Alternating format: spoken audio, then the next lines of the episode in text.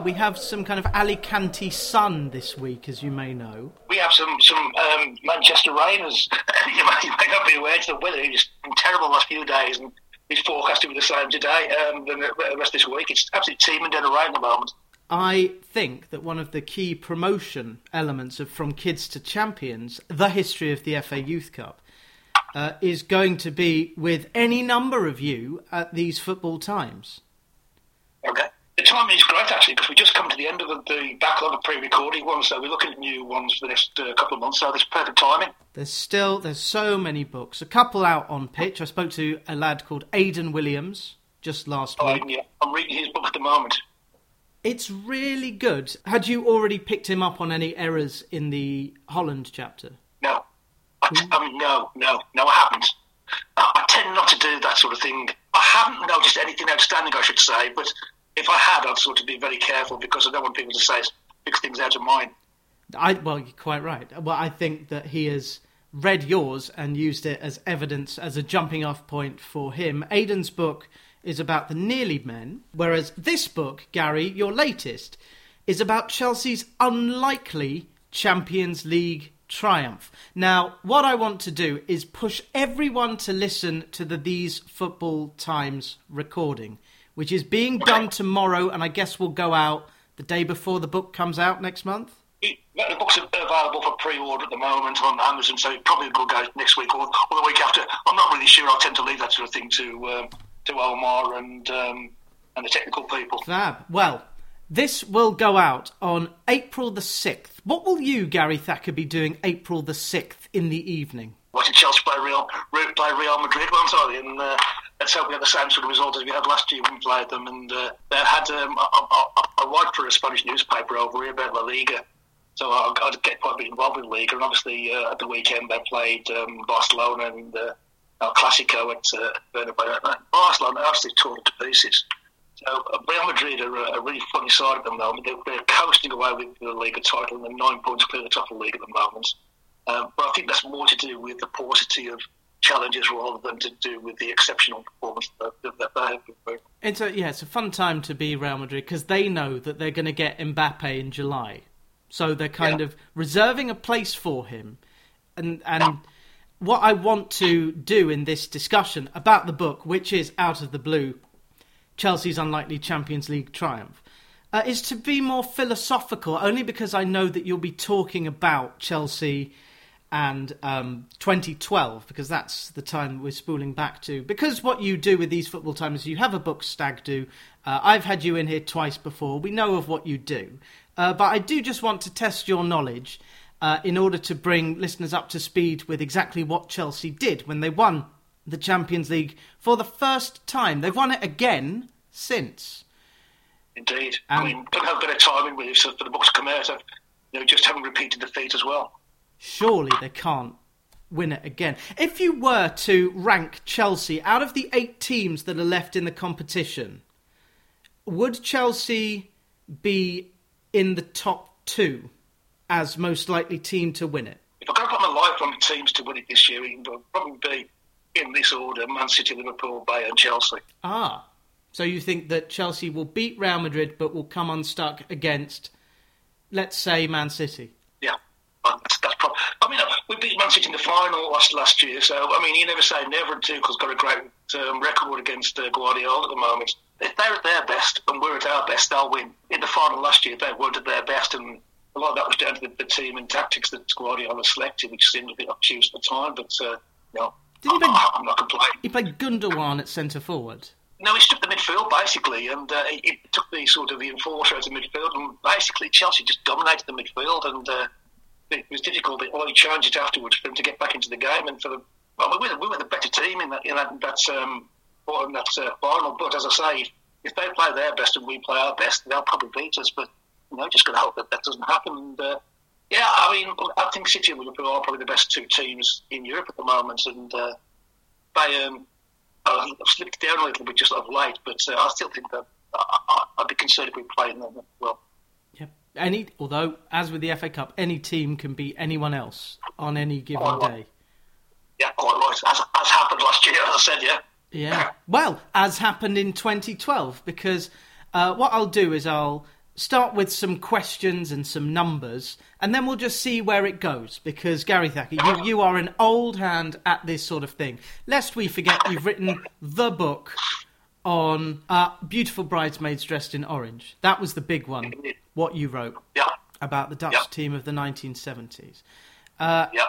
and you followed that up. Was I had two fiction books come out, uh, basically to to to, uh, to call. One the first one was called um, "The Game's Been Played." The second one was called "A Whole New Ball Game," which was a sequel to the first one. So those two books that, that uh, came out, and then Chelsea one obviously is to April the 11th, and I've literally just before we, we sort of connected, I've uh, finished the first draft of my next book, which would be the, the Ajax teams of the early 70s. That's the one. and that, yes.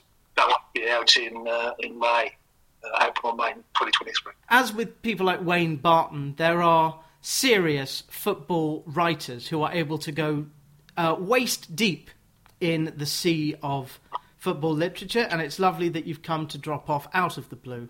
Chelsea's unlikely Champions League triumph. And it was unlikely. I was watching it in Ruislip with my friend Elliot, and I was watching the final, and I could not believe that Bayern Munich didn't win that game.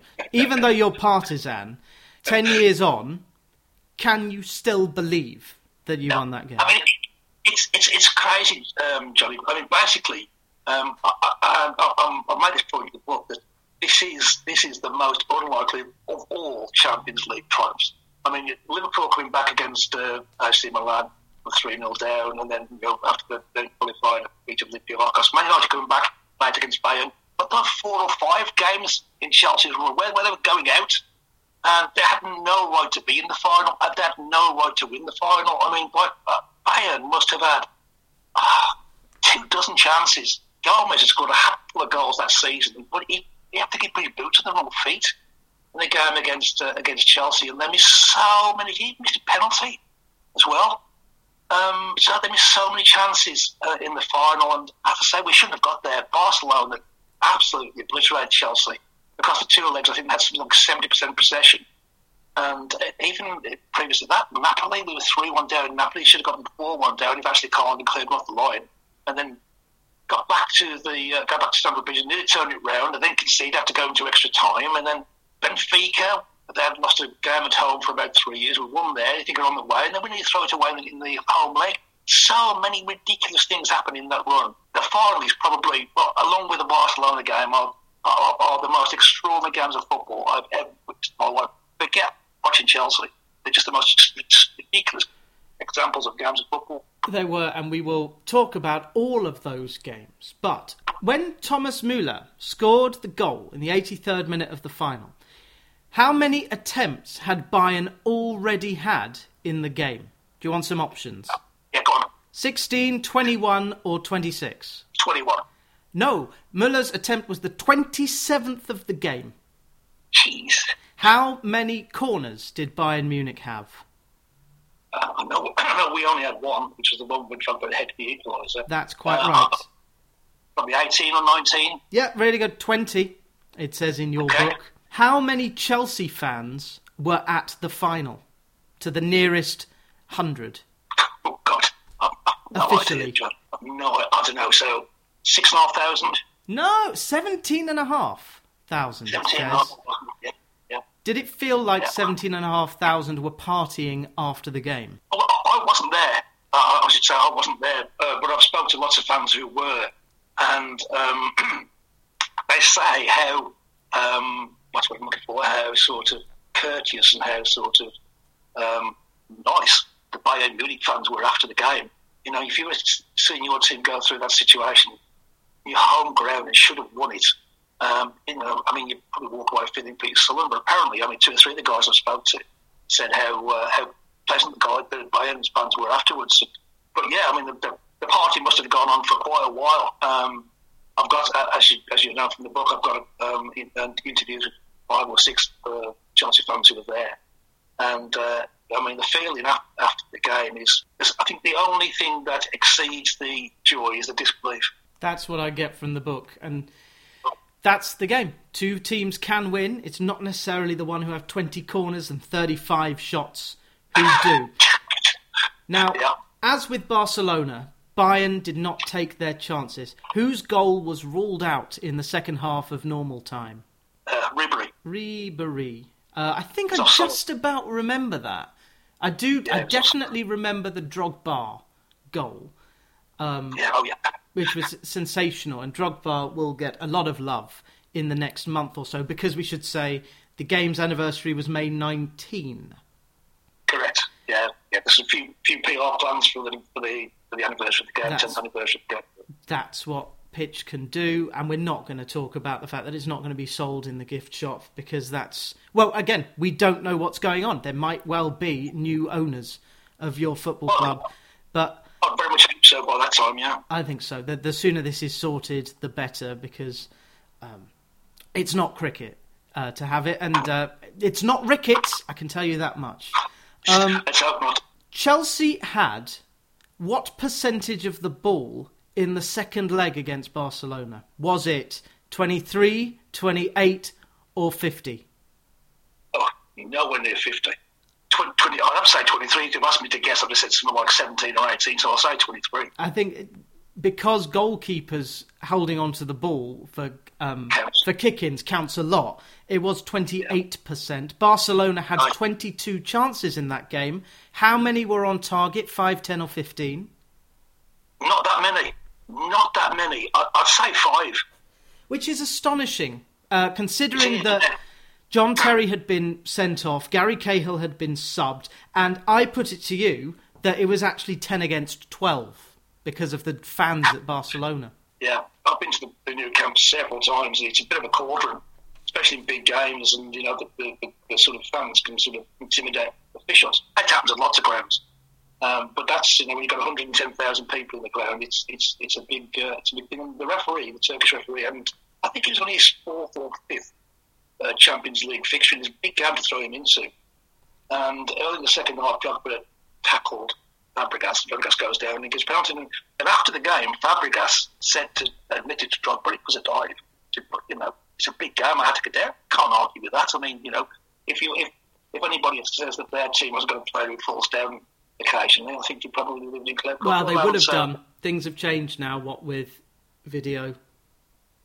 Yeah, I mean, I've seen the video. It's difficult to discern. To be honest with you, you can't. I, I can't. I can't tell whether it's. It's. I only sort of say what I say because I've seen the quote from uh, Fabregas.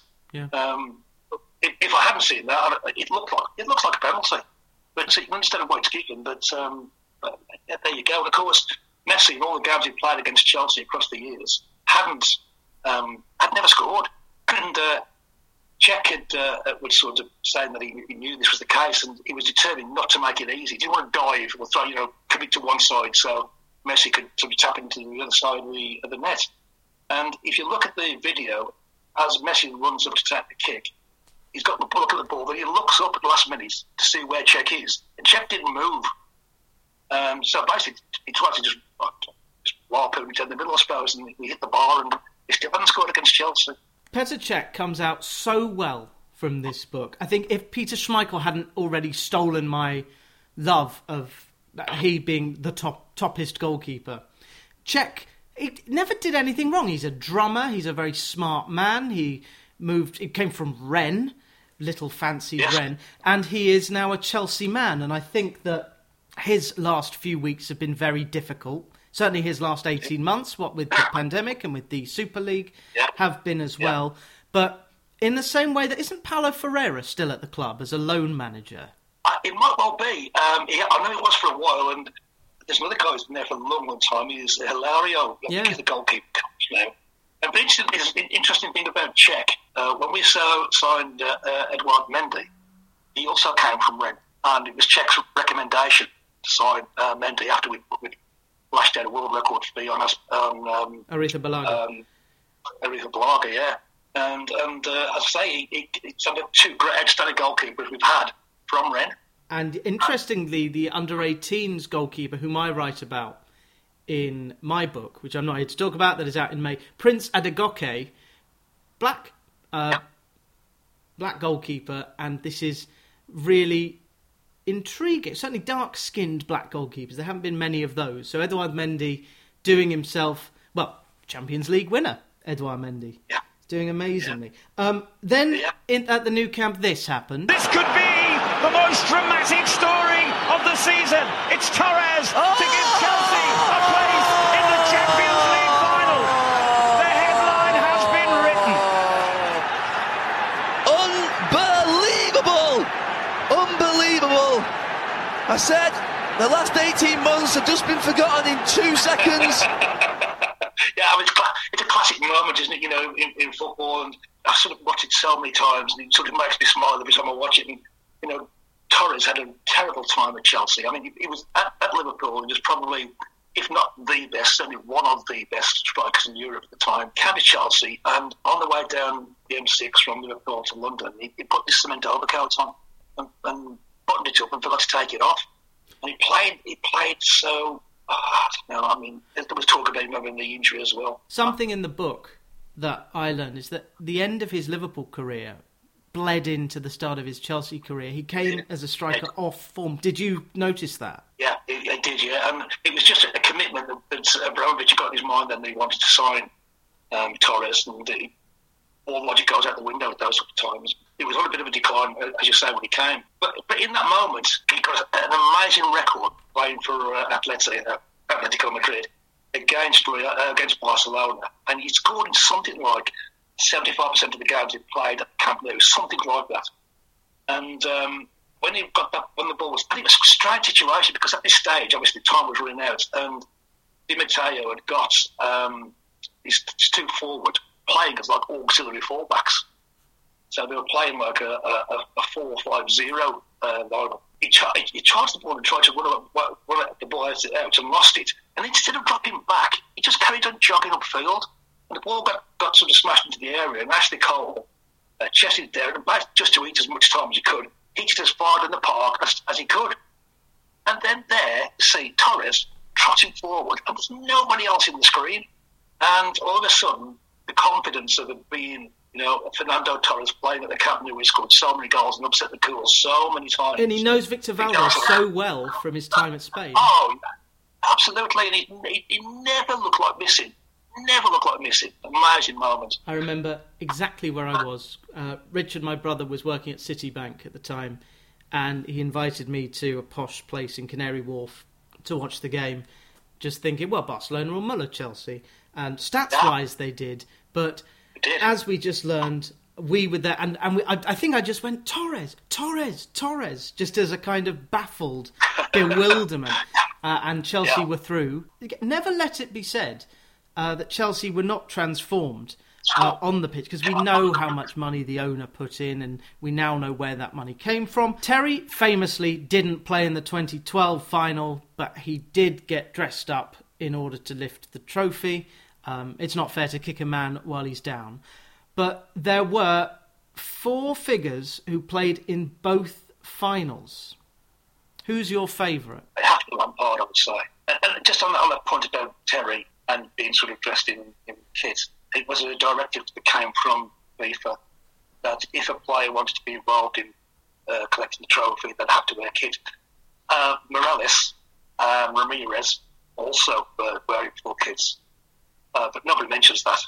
No. Um, because, for obvious reason, Terry, I understand that Terry's a bit of a sort of a, a love hate figure. If he's Chelsea, probably not Chelsea hating him. 2012 was a big year for John Terry because he'd done something against QPR, and we'll get, we'll get, we might get to that in the second half, depending on how far we've Yeah. got through it. But yes, Cech Cole, Lampard, and Drogba started both finals. Two players scored penalties in two finals, who I think were Cole and Lampard That's right, that's correct, yes. Yeah. because it couldn't be Drogba because in 2008 he'd been a silly Billy. Does it not show that there's a kind of three act structure in Didier Drogba's career? Couldn't this well have been Drogba out of the blue? Yeah, well, yeah, I, I guess so. And he's on the front cover actually of the uh, of the book. The reason Terry had to take that last penalty was because Drogba wasn't there.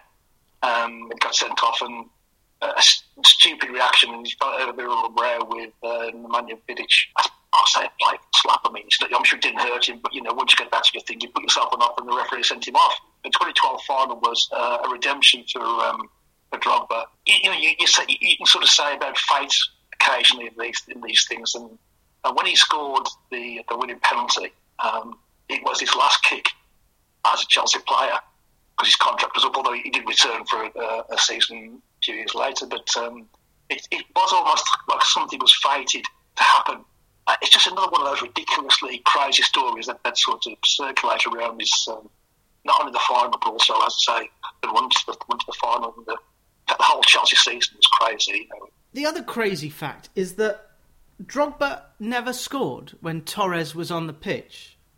No, that's true. It's a situation at the moment in, in, with France, of gifted forwards. So you've got um, Griezmann, uh, Mbappe, and they're playing they're playing those together, and it's basically they've stopped scoring. Now, when Mbappe plays with Giroud, Giroud's happy to be the guy who does the work. He'll score an occasional goal, but he'll do the, the sort of workhorse for the other guy.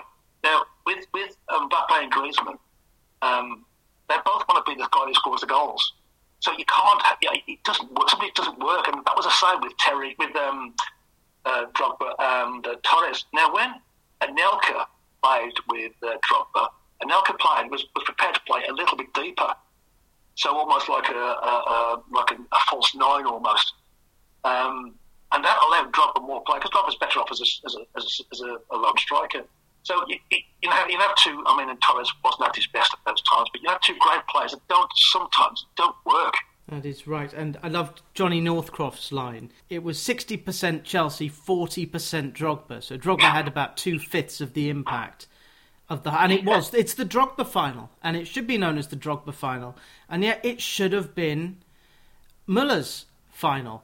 Uh, Bayern Munich uh, eventually did win in 2013 in London, having failed to win the what did they call the home final? Yeah, I mean it was against uh, Dortmund, it was against Klopp's Dortmund, I think in 2013. Yeah. yeah. It was a big thing. I've got a, I had a conversation with uh, Ollie top, top guy, top guy.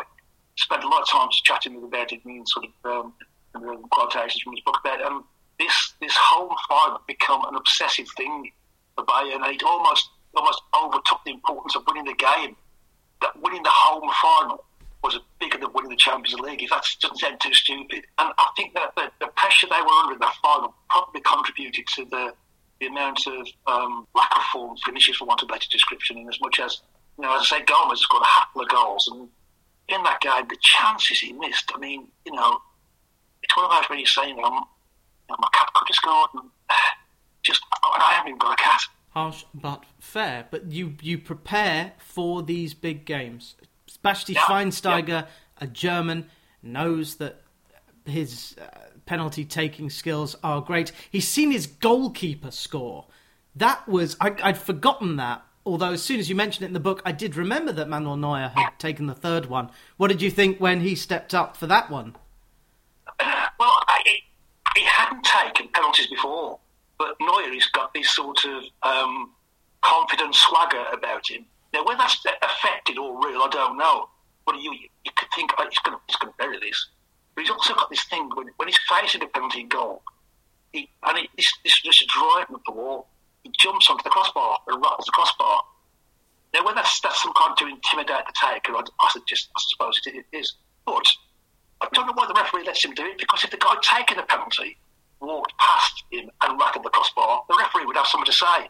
So I don't know why he gets away with it, but that's the sort of player he is, and you know, he's, he's sort of his his confidence sort of is part of his intimidation of the guy he's facing in a one-on-one situation. I think Cech said that um, Neuer was the only because he'd studied all. I mean, as you do these days, obviously the preparation, as you mentioned, is, is, is intense.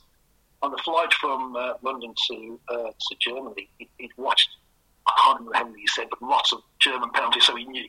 So he could get an idea where every put, so. Bayern penalty from the previous five years, he knew that Schweinsteiger yeah. would wait just before yeah. hitting the ball, which is why he was able to stand up and save that fifth penalty. Um, yeah. But that's great coaching, and it was Jupp Heynckes who was the manager who eventually did win the the following season but very experienced coach. He must have been tearing his luscious hair out because his team they they made all the chances. They should have won that game, but this unlikely Champions League triumph, funded by one and a half million pounds, written off as equity, billion. Did I say million? Billion. But let's not get into that uh, because that may well be gotten into in the These Football Times podcast, which has already gone out for Out of the Blue, which is Gary's book, which we will continue to talk about in the second half. Uh, but I just wanted to ask you about the Fallas Fiesta quickly. Yes. Which you said you told Yeah. me you were going there. This is a spring festival in honour of Saint Joseph, and it was in. Is it in Valencia? Geez, San Jose. It's basically, um, it, it comes from a pagan festival. At these first day of spring, they used to have, uh, candle holders because obviously it's these days before electricity to light and heat the houses. And the first day of spring, they burned the candle holders as a sort of celebration of the spring arriving. And from that, it developed into they had, they, had little caricatures of people, uh, the landlords or the, the sort of um, the grandees, and burned them, and it grew and grew into this the, the Fallas that we have now. And so they have these magnificent um, uh, statues made out of paper mache and uh, flammable material, and they burn them at the end of the night. Um, but it's been it hadn't happened for the last two years because of the pandemic. And so, because obviously this is the first one, Valencia was an absolute crazy city. But it teamed down with rain so much of the time we were there. But they weren't put off, and you know some of the parades they have there was uh, were absolutely amazing. The fire parade, it just blows your brains out. I'd never heard of it, so I'm glad I looked it up. It seems like uh, Brazil is too far away, uh, so why not go to Alicante? Valencia. But but yes, it is very much of that sort of ilk. It's a bit it's a bit crazy, but that's great. And you know the bars are open late, and people are out there dancing in the streets, and there's religious elements to it about the flower parades. And there must have been tens of thousands of people taking these flowers to this massive statue they built of the Virgin in the in the outside the big cathedral in, uh, Valencia. I mean, staggering, staggering occasion.